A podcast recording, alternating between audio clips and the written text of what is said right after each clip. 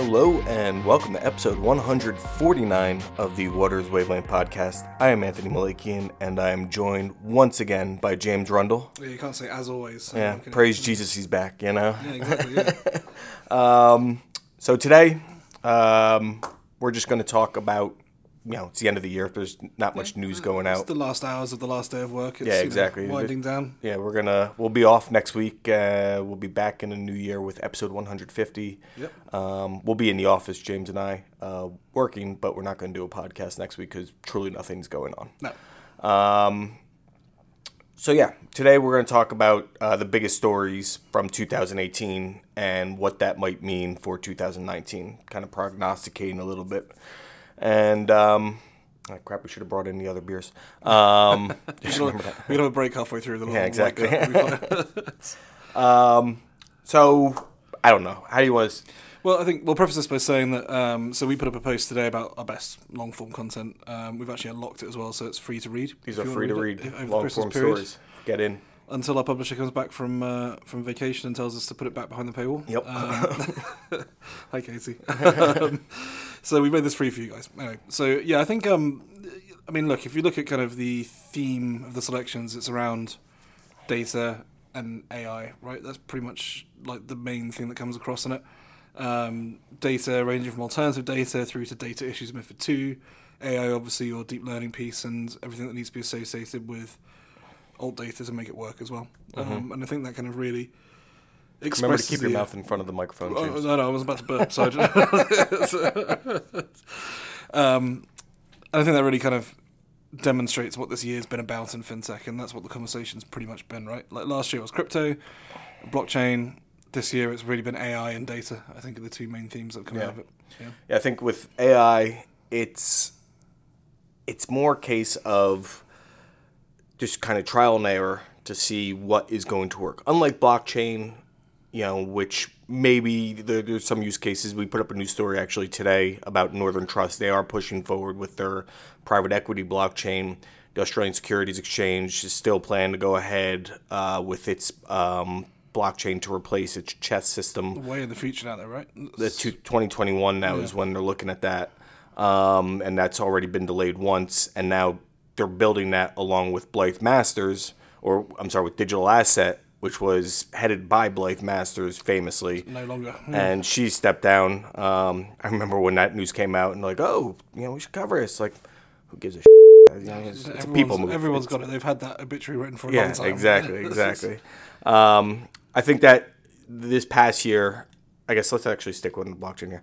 This past year, 2018, it felt to me anyway that there was there was a lot of come down on blockchain. That this isn't, you know, people are like th- th- these projects. There's there's going to be some use cases for it, certainly. But that this revolutionary technology that everybody was predicting that will I mean, fundamentally honest. change the capital markets, that's not what's It's not happened here. I've barely heard about it to be honest. If you consider like how um, on top of the of every kind of conversation and conference it has been for the last two or three years, like this year, it's almost been radio silence on the blockchain front. Now, rather Yeah. than saying this is the year of implementation, this is where we get down to brass tacks, and it's like, yeah, Maybe not so much. not so much, guys. And Um, uh, how's all that money you've invested in consortia? hey? Yeah. Yeah, I mean, so I think then to swing it back to AI, there are true use cases for AI, and they're being rolled out. They're being used. Machine learning techniques are being used. Um, deep learning to a, a far lesser extent, but as we explore in that piece, um, it, it is a technology that that there are some use cases for it. Um, if you want to consider RPA as kind of part of the AI family, you know, I don't really. I, I- mean, I- like, yeah. it's more just yeah. yeah, but I think natural language processing, for sure. Excuse me. Um, new techniques are coming out all the time through use cases with NLP, um, and I think that in, you know we're just going to see more of that in in 2019. It's amazing how there is like a, I think a growing groundswell of anti AI opinion. I guess this happens in every hype cycle, right? But I mean, yesterday I was in Boston with um, Richard and Robert Michaud from New Frontier Advisors, um, who are fairly famous within asset management circles for um, questioning what is really kind of the golden philosophy of portfolio construction, uh, Markowitz principles. Um, and they were we were talking about AI, and they seemed actually almost kind of hostile towards it. They were just saying, you know, well, it's just you know linear regression. It's not really artificial intelligence. That in itself is an oxymoron, and you know you do get that kind of element. yeah, of, sometimes you know, people take it way too literal. It's like, listen, Yeah. it, it's part of the AI family. You know? Yeah, exactly, yeah. Can we just have this definition? Why do we have to be? you get that so much so in technology, right? People getting snarky about is blockchain really anything more than you know something? It's like no, it is something more. It is something different. Yeah. You know, and let's we can we can quote it as that. I think but- people accept that, right? There is Yeah. something new that's happened. I think, yeah, maybe next year. I don't think it's a year of rationalization necessarily. I think it's still quite new. It's, um, I think a lot of people will be getting on with it as well. Yeah. Um, again, it'll probably be less of a current topic of conversation because I think it's been fairly well covered this year in terms of what it is, and now everyone gets it and sort of Mm-hmm. moving ahead. But um, I mean, you've done a pretty good job over the last few months of really profiling what projects are in train. I think, um, and I guess those just going to continue to gain Yeah. sophistication. Yeah. Yeah. I would say the other thing, and actually it doesn't relate to any of our top 10 articles, um, but it's broadly underpins a lot of the articles, is obviously cloud adopt clouds cloud usage has th- th- cloud isn't anything new Yeah.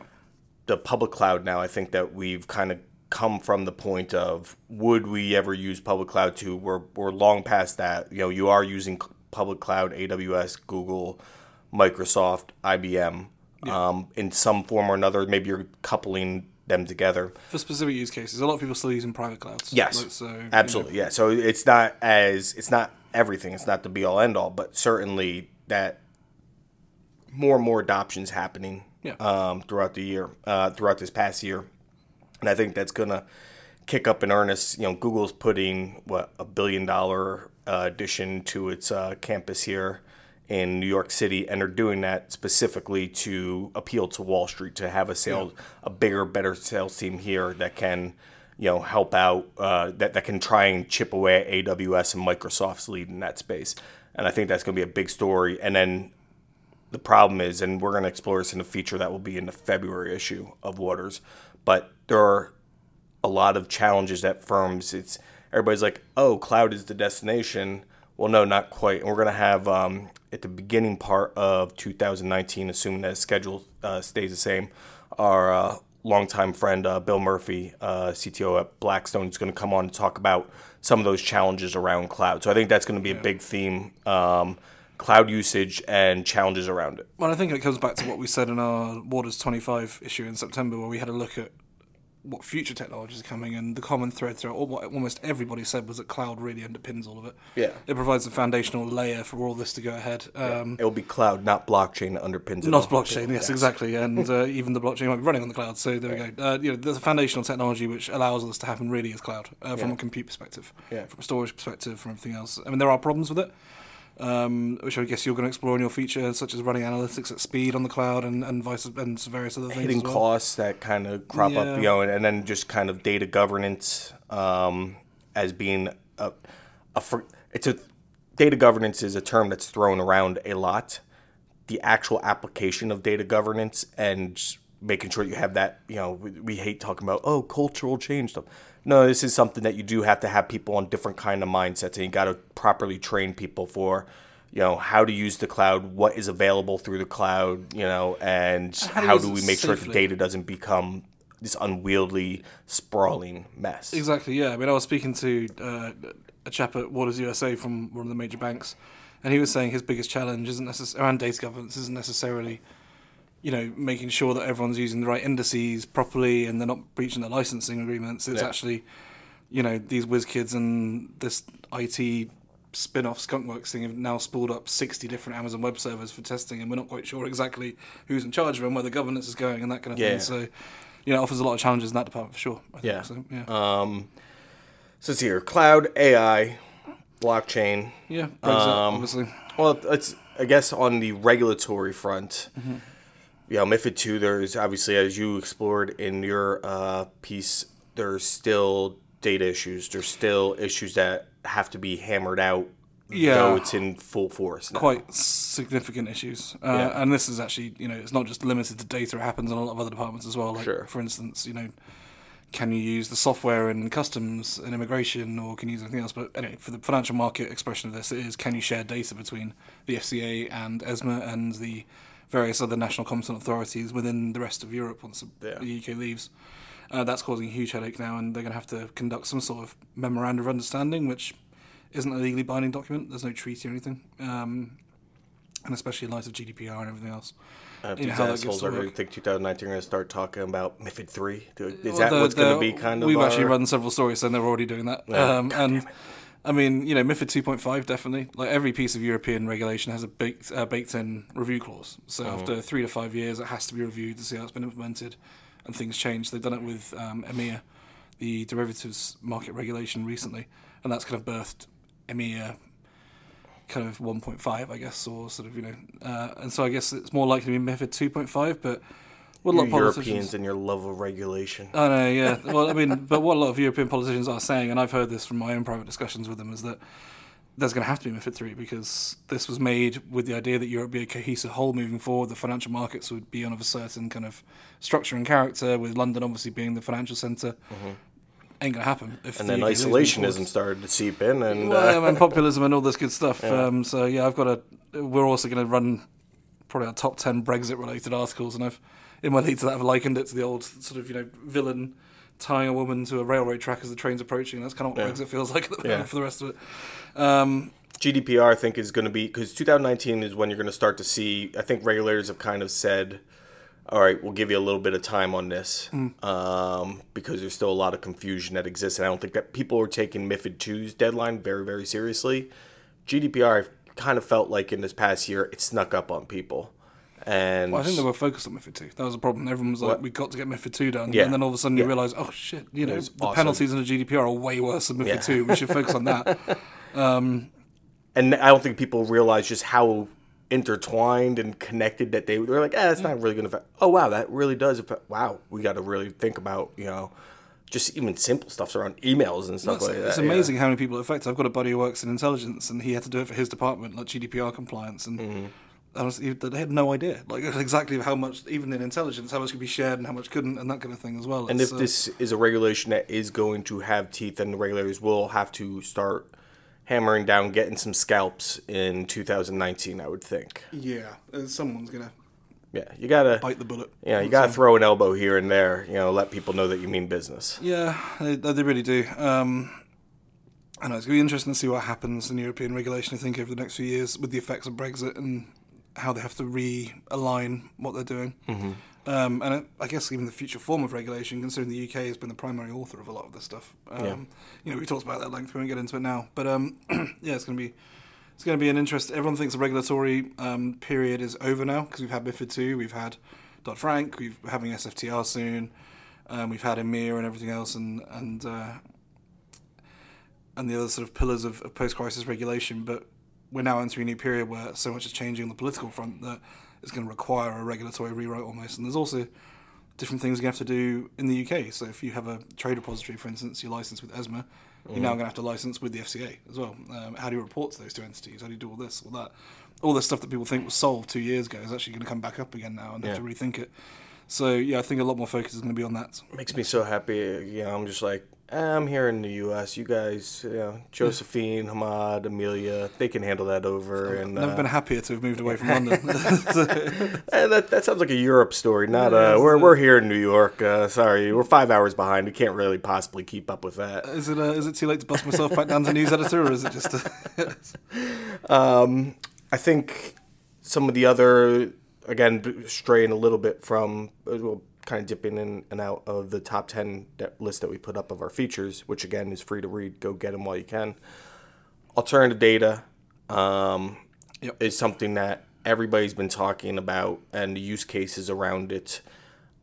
I think that if not 2019, certainly by 2020, IoT is becoming such.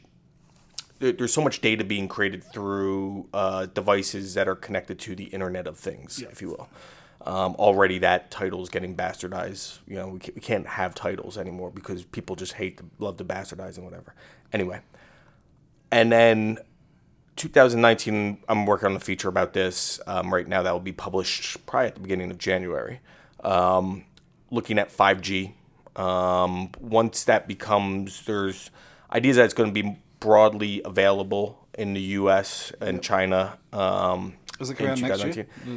In wide scale is what they're predicting, but uh, also some of that's a bit rushed. That yes, there might be networks, but the techno it's going to take about five years. From what I, as I've been talking with people, it's going to take about five years for that to really kind of come together. The same way it did with 4G. I was going to say, have you spoken to the phone companies about this? Because remember when 4G came out, they had this special strata of people you had to pay extra for 4G for like the Yeah. longest time before it became. I assume they're doing Yeah, a similar thing. yeah, it's going to be 5G. all about. I'm not sure that people fully know yet how that's all going to be rolled out, but we are going to. There's more and more data being created. Yeah. every year it ramps up and up. Those IBM projections, you know, mean, just it's a uh, straight line up into the air. You The know? word exponential is thrown around a lot, but actually suits this, doesn't it? Yeah. In terms of growth and, and yeah. The and so how do you capitalize on that mm-hmm. and you know what kind of vendors are going to come in with you know new you know newfangled ways of corralling this data and presenting it to hedge funds and asset managers in a useful tradable way Yeah. Um, I think that we're going to see a lot more use cases, a lot more startups.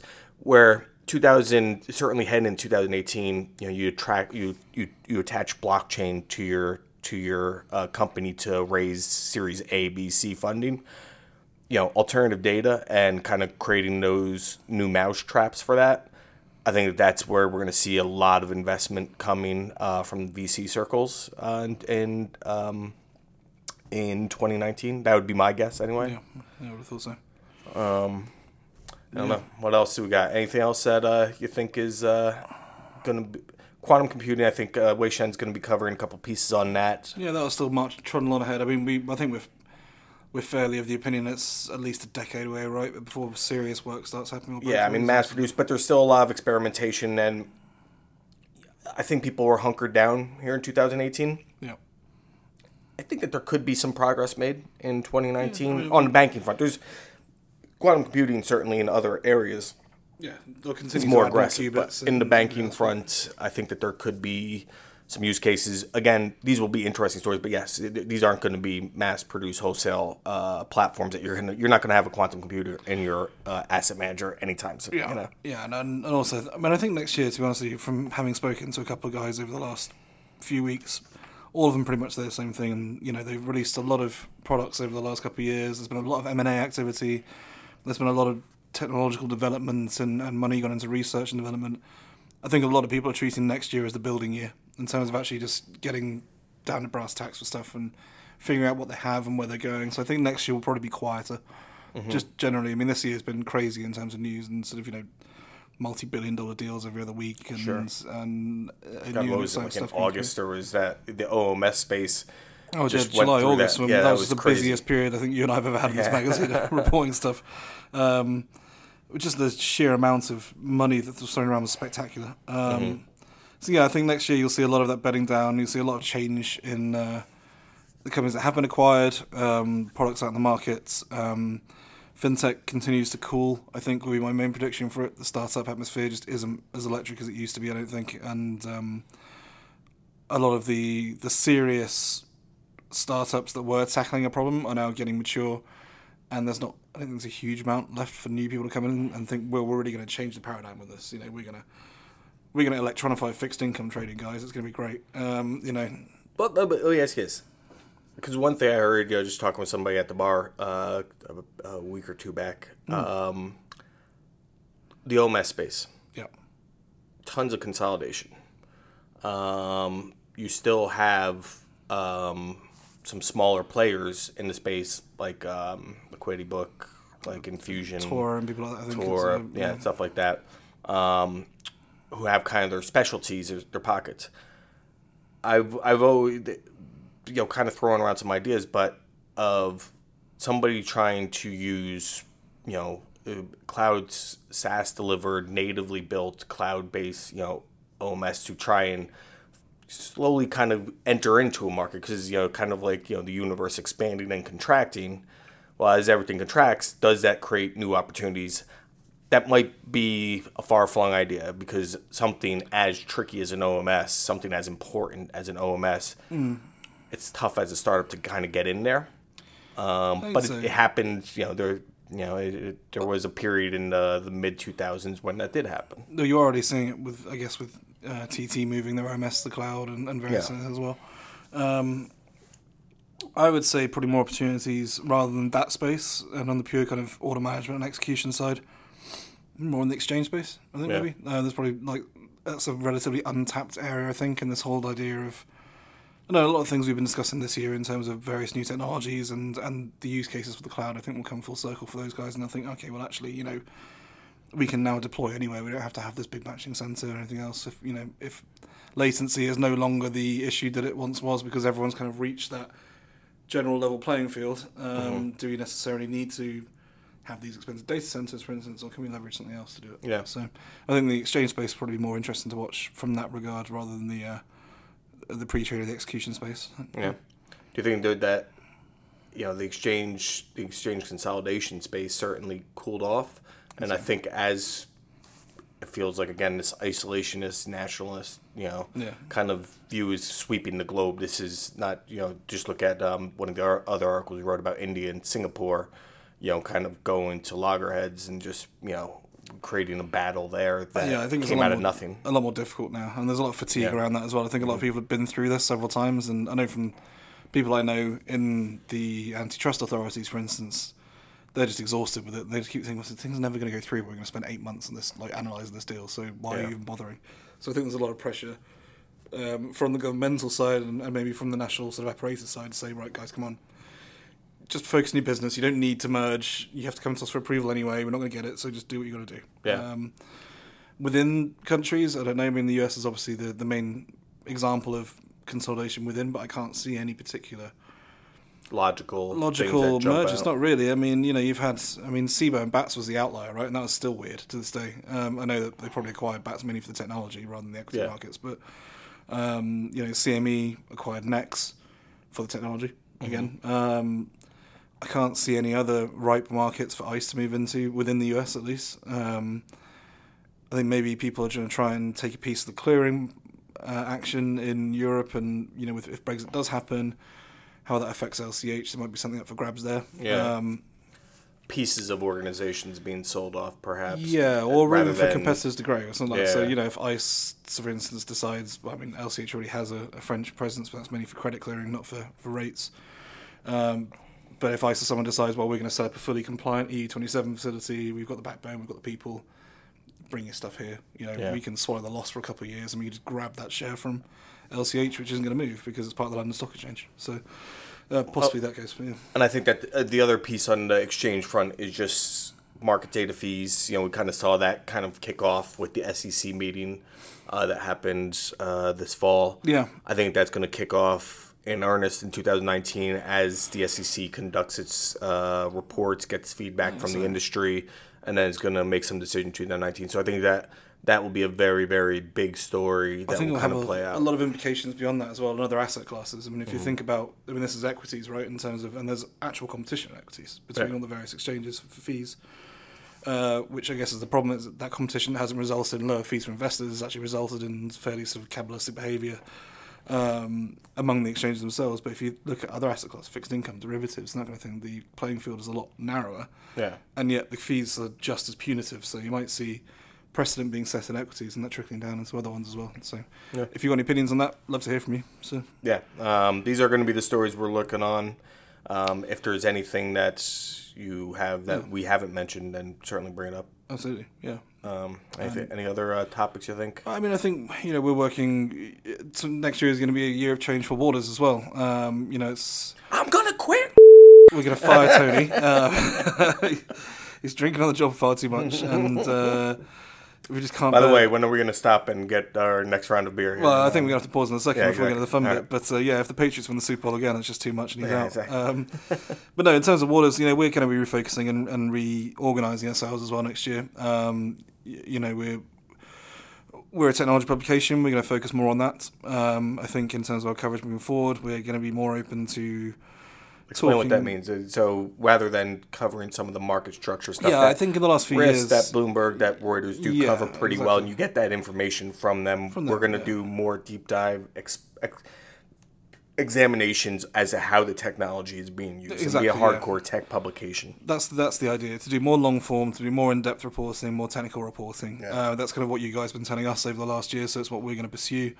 Um, we've got a few other things that are in the pipeline that I can't talk about yet because they haven't been signed off, but we think they're going to go ahead, which is going to be really good for you, both the subscribers and, and for us as a as a newsroom. Um, and you know, I think just generally, um, we're going to look to reconnect with that tech base more. So you know, we're going to be out a lot more in person. Me and Tony are going to be at Boca, obviously next year, so it's going to be good fun.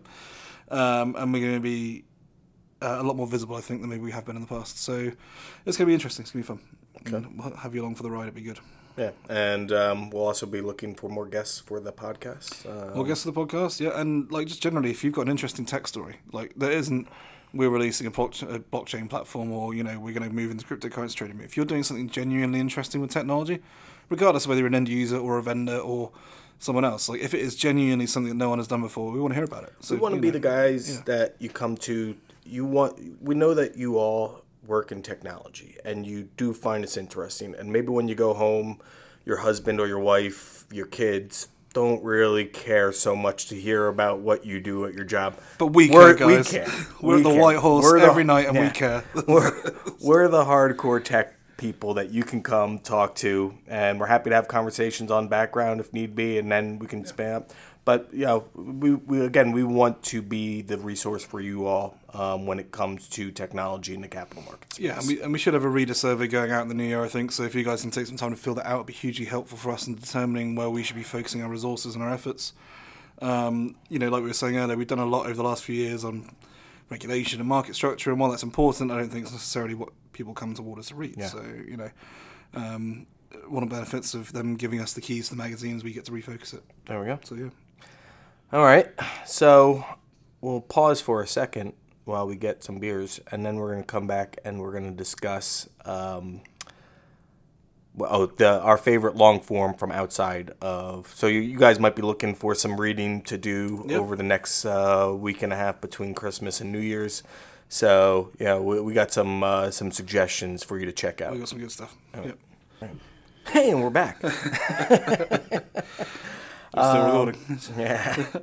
um, so we're you know we're journalism nerds, especially of magazine journalism. We just you know we- Before we uh, before we get into this, actually, I think it's important that we pour one out for our dearly departed colleague Dan DeFrancesco, who has uh, moved to Business Insider, had his first story on Robinhood, uh-huh. immediately then had to write about Robinhood's options trading going down, and Yep. then the next day had to write about the story that he covered the day before because they apparently didn't get the uh, investor protection for it. So There you we go. Dan. It's been a bad start. For Yeah, you. exactly. uh, you know, and you better you better stay off of our turf, though. I mean. yeah. If you start a podcast about Yeah. fintech, we're gonna come and cut you. I. I saw something today that there was, uh, you know, he put up something about, uh, you know, it was it was too close to home for us, and I was like, stop talking, you know, you- oh, no- he did something about bond trading venue. or yeah, something, but yeah, something yeah. like that. Yeah. Yeah, yeah. So We know you're listening, Dan. got our eye on you, kid. um, so yeah, let's see here. Figure we'll do top five. Do you have five? Yeah, uh, I've probably got five. Um, Alright. I'll kick off with one, and then we'll do one one. Okay, sounds good. Um, I think my probably my favourite story I think of the year, and the one that actually made me look around the city I live in, New York City, and actually look at it a bit differently was um, uh, a story in ProPublica called "Trashed." Yes. Um, it was by Kiera Feldman, I think, um, and this was exceptional. I mean, it didn't win the Pulitzer. Is that period up yet, or is it so? I'm not sure. Well, no, it should either way because it is It absolutely exceptional. sensational. The story looks at the world of kind of um, of private uh, garbage disposal within the city and how dangerous it is. And I had no idea actually before I read this. I thought people just kind of you know got on with it, and it's not a particularly pleasant job, but it's a job that people do. But she really went into the extraordinary hours they work and the physical danger they're in every day. People like losing hands and fingers and feet and getting hit by cars and all sorts. And it was a really evocative, in-depth, expert piece of journalism that, um, like I said, really from the very next day onwards made me look at the city differently when I saw garbage trucks going down Seventh Avenue at ten o'clock at night and that Sure. kind of thing, or you know, Yeah, you'll you'll the always morning. now see a garbage like you know not the New York City garbage trucks, but like just those private, companies, those and also the people in it companies. as well, which I think I realised I wasn't before. I was just looking at the garbage truck and how annoying it was and disruptive and that kind of thing, and realised actually, you know, there are people crewing this and. It's a it's a pretty crappy existence actually. it comes down to it. Who'd have thought garbage collection? But you know, uh, I'd strongly recommend you guys read it. It's ProPublica, so it's free. Um, you know, uh, truly one of the best pieces of the year, I think. Yeah, no, I would agree. Um, that was certainly on my list. So, way to go first and take one. Um, Blood Will Tell by Pamela uh, Colloff of uh, also for ProPublica, and she's been covering this very, very closely. Um, there was a murder in a small Texas town, and uh, husband and wife. So the wife was murdered. Uh, so her name was Mickey Bryan, and she was a fourth grade teacher. Her husband, uh, high school principal, was charged with killing her, even though he was at a conference out in Arizona or New Mexico or something like that. But they, using blood spatter analysis, which is not the great. This is there's a little of a what do you call it? Pseudoscience, faux science, or something like that. Yeah, a little bit But- controversy about actual. yeah, a lot of people that become rec- registered as blood spatter analysis experts, but basically it's a ten-hour course that you take, and now you're going into And you're you're the police convincing. department. So Pamela's been writing about this a lot, and it's it's a heart, it's a two-part story, and the rage I had to keep on putting it down because the rage I was feeling about this Yeah. And how obvious this man was wronged. And right now, it looks like this this he's been in jail for decades.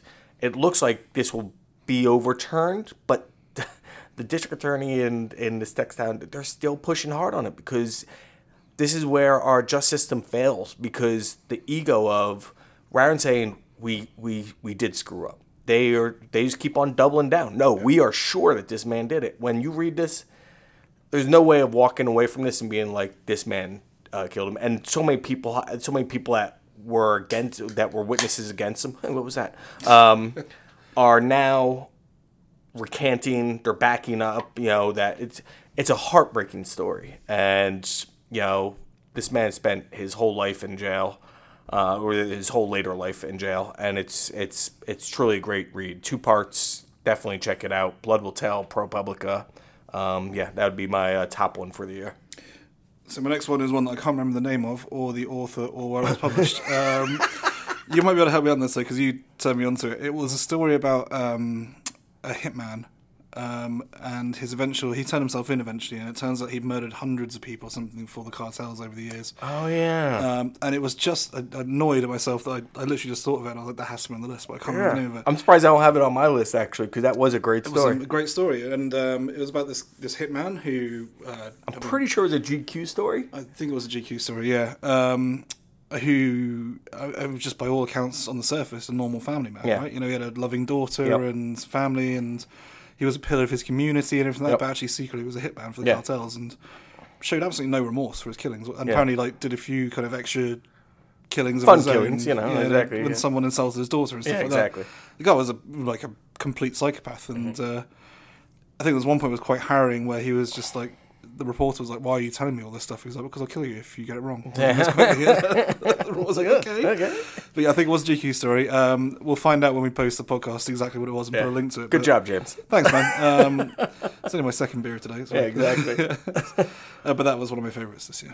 Another one that me and you both really enjoyed uh, through Wired, um, inside Palmer Luckey's bid to build a border wall. This was so good. Steven Yeah. Levy from Wired. Um, Again, something that I'd never even thought of as possible to mention. But when I read the story, I was like, oh, yeah, that totally could be. yeah, it could be. Yeah. it's So- about this, you know, this visionary, tech visionary, who is was a Trump supporter, or is maybe still. I'm not sure if he, you know, if, if he's become disillusioned like many other uh, Trump uh, Trumpers, um, but uh, how he has an idea to, rather than having to build an actual wall, using AI, be able to scan um, and you know be able to make out using feature learning techniques.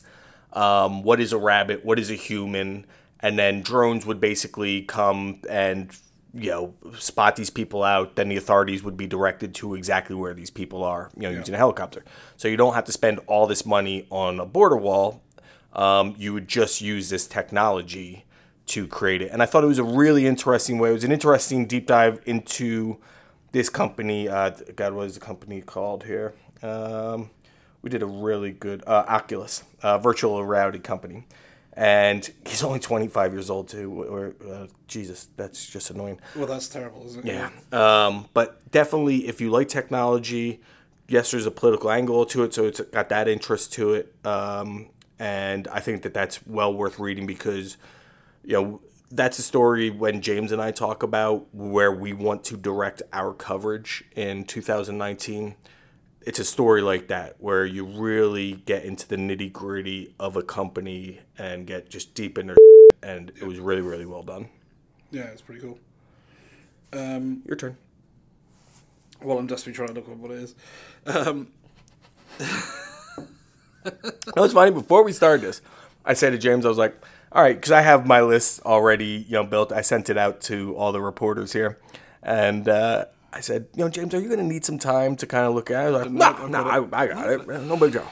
uh, the Palantir story that was in Bloomberg Yes. was really good. Um, just all the little, not so much the actual story itself, because I mean everyone knows that they're kind of evil, 1984 style overlords, right? I think there's the little pieces of detail information that really went into it. Um, just even down to the bits like they have a blockchain identity system and that kind of thing, which I didn't know, which is cool. And like you know, having somebody covers it and that kind of stuff. Um, just a really interesting look inside a really shadowy firm that I think was very skillfully reported, very well covered. Um, And you learn a lot about privacy as Yeah. an as an individual. You know, we we talk a lot about privacy issues.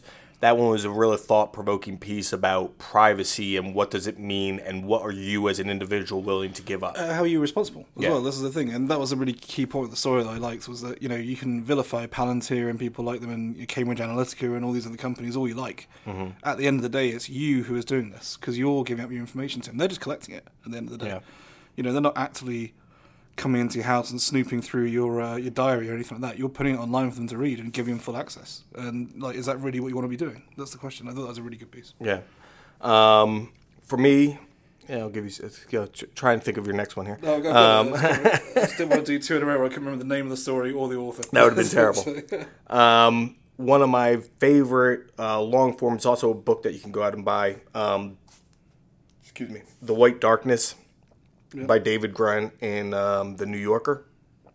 Follows Henry Worsley, um, who wanted to do what Ernest Shackleton couldn't do. And Polar Exploration to me are the best stories. Like this triumph of man over an environment. You know, they're they're incredible. I, I love reading about Shackleton. Um, uh, uh, uh, uh, The Arctic expedition, or yeah, no, uh, who is? Uh, I hate myself right now. so Now you know we talked like about this before the podcast. Yeah. This, we'd saying, "Do you need some time, Tony?" And he was just like, "No, I've got it, man. Who's cool." the, the Norwegian guy, and he raced with the English guy to be the first to find uh, the South Pole. Yeah, uh, remember his name. Arno, or no, now I'm thinking Arno. All right, whatever. Anyway, Henry Worsley wants to, uh, without using dogs or anything, wants to trek across the the, the span of Antarctica, and Why you would want to do that is beyond me. But you know, it's, I mean, especially when you have a family at home. Like, and the, all these guys have families at home. They're all absolutely nut jobs. So it is a great story, it, and yeah, I'm not going to give anything away about it. It's just you know, it just builds, builds, builds. If you know nothing about it, as I didn't know, I didn't know anything about uh, Henry Worsley. You're just re- I that was one that I could not put down. Like that was one I just read straight through, and it is long. Uh, It's a long excerpt. Um, but yeah, definitely worth checking out. The White Darkness, David Grann in a New Yorker. So I think my, my penultimate one is uh, uh, it's called America Beyond Detention by a guy called Gus Bova, who I think at the time was an intern for the Texas Observer, um, and he's now a staff writer there, I think. But um, as he bloody well should be after this, because it's a three-part um, investigative piece on exactly what's happening inside ICE detention centres on the Texas border. Okay. Uh, and this is by a Texas newspaper who's doing it as well. Um, they're, they're a left wing paper, but um, uh, very, very well reported. Following the story of several migrants as they go through the system, um, you know, really focusing on the struggles they go through, not that, not necessarily in the hands of ICE, although that is part of it, but also mostly in the hands of people like unscrupulous lawyers who say they can get them out of there, take the money and flee. Uh, you know, uh, um, people who uh, try to help but are overwhelmed because I mean you know there is no real public support for these people. It's mainly on the back of charities and the church, and a lot of the time we do it. Yeah. Um, and it's really interesting to have a local perspective on this issue that is so macro at Yeah. a national, international level. Um, That's one thing that they that those publications can can do Can so do, well. and they that do where, yeah. like you always read about Middle America. Like when I read a story about Middle America in the New York Times, it makes me want to puke No, exactly, sometimes. yeah, but don't even hear when you this actually read it in you know the Kansas City Star Ledger or whatever, something like that, you know, it's it carries more weight because these people not just they didn't just fly in; they live there, they grew up there, they know the town. The editors know everything Yeah. about it. You know, It's got a sense of verisimilitude to it, which is, Yeah. you know, as you say, it's not just the New York Times parachuting in its immigration correspondent from Manhattan to spend three days in Texas and write about it authoritatively. It's, uh, it, the piece does peter out towards the end in the third part, and it's not quite got the ending it should do to be really impactful. Otherwise, I would say it would be a Pulitzer contender. Um, but it is really worth reading, um, and I think it's free. I know the Texas Observer has been doing a funding drive recently, but I think that piece is still free. Okay. Um, hold on here, my phone shut down. Oh, uh, more of a fun piece. Go with the profile here. Um, uh, Taffy, I, I always butcher her last name, but Brodesser-Akner um, for New York Times. She she was one of the main. Her and Caity Weaver were uh, brilliant uh, profile writers at GQ. Uh, New York Times poached both of them up, um, so they're now over there. Uh, one of it's just a batshit crazy story about Gwyneth Paltrow's company Goop Right. and how the company has made her two hundred fifty million dollars Wildly using successful. again what was it pseudoscience, fake science, whatever it is. Just it is just it's it's insane what people are forking over to her and what she's allowed to peddle as being you know What these- is she selling? Like cures and stuff and like water, but that's yeah, crappy, yeah. So uh, you know, life improvement kind of stuff, kind of this. Oh, you'll be a more well person. Here, here's this, and it's all. eh, It's geared toward high end luxury. right. The costs, like this, isn't like a mass. You know, this this is all. Everything is extremely expensive. It's for rich people. Yeah. And you read this, and it's a cult. It's a damn cult, and it's it's a.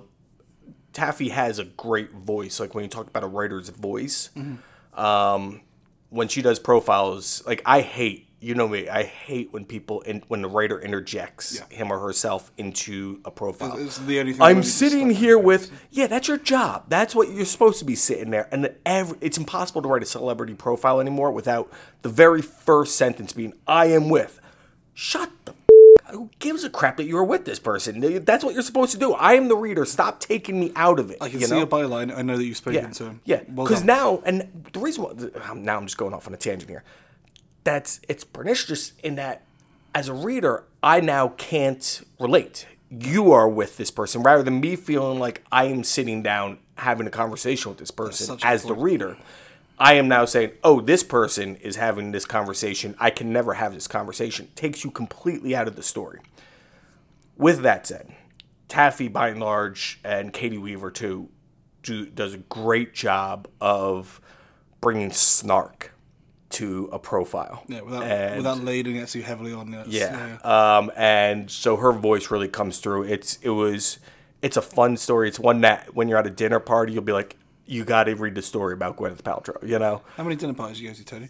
uh, by dinner parties we mean the White Horse and when we get French I mean fries. Taco Bell after the uh, after the beers, right? For all sitting around dribbling at one Yeah. o'clock in the morning. You got to read this. The long form piece with One Taffy is great. Taffy, It's, uh, great. yeah. Uh, my final, what I'm going to call out, I think, is actually from ESPN, uh, which is going to be awesome. It's called Jose Mourinho's uh, Last Stand, another one that you gave me, um, and it is just so well written. Um, a bit of Schadenfreude. I'm a Chelsea fan, so it's nice to see Jose Mourinho. Um, But and how much of it came true because he has ultimately stepped he's also down. Well, yeah, his you know his train has finally pulled out of the station after idling for a while. Um, but it, it's just an amazing piece that really gets the the core of Jose Mourinho. Um, for those who aren't familiar, Manchester United manager was a Chelsea manager for a long time, very controversial figure within UK football. Um, he refused to move into or buy a house or move into one in Manchester. He lives in a hotel in the city centre and had done for the last two years. And the piece is really about how he cut such an iconoclastic figure and such an isolationist figure and how he is so abrupt and so rude and so uh, thick-skinned and everything else. But some players will literally walk into hell for him, and Yeah. it's just about that weird dichotomy in his personality and how he can inspire such fanatical loyalty in some people and such utter hatred in others. And it's really, really worth, um, really worth reading. My data's gone off, so I can't tell you who wrote it. But ESPN, Jose Mourinho's last. Uh, name. Sam Borden, I'm pretty sure Sam that yeah, was yeah. Uh, the the writer for that one. It was absolutely phenomenal. Yep. Yeah. Um, I will just uh, quickly. I'll say uh, you should check out "A Kingdom of Dust" by Mark Erickson, Oh, yeah, California really. Sunday Magazine. I'm not gonna get in that, but it's just about uh, the farm, the ag community in California. Tremendous deep dive there.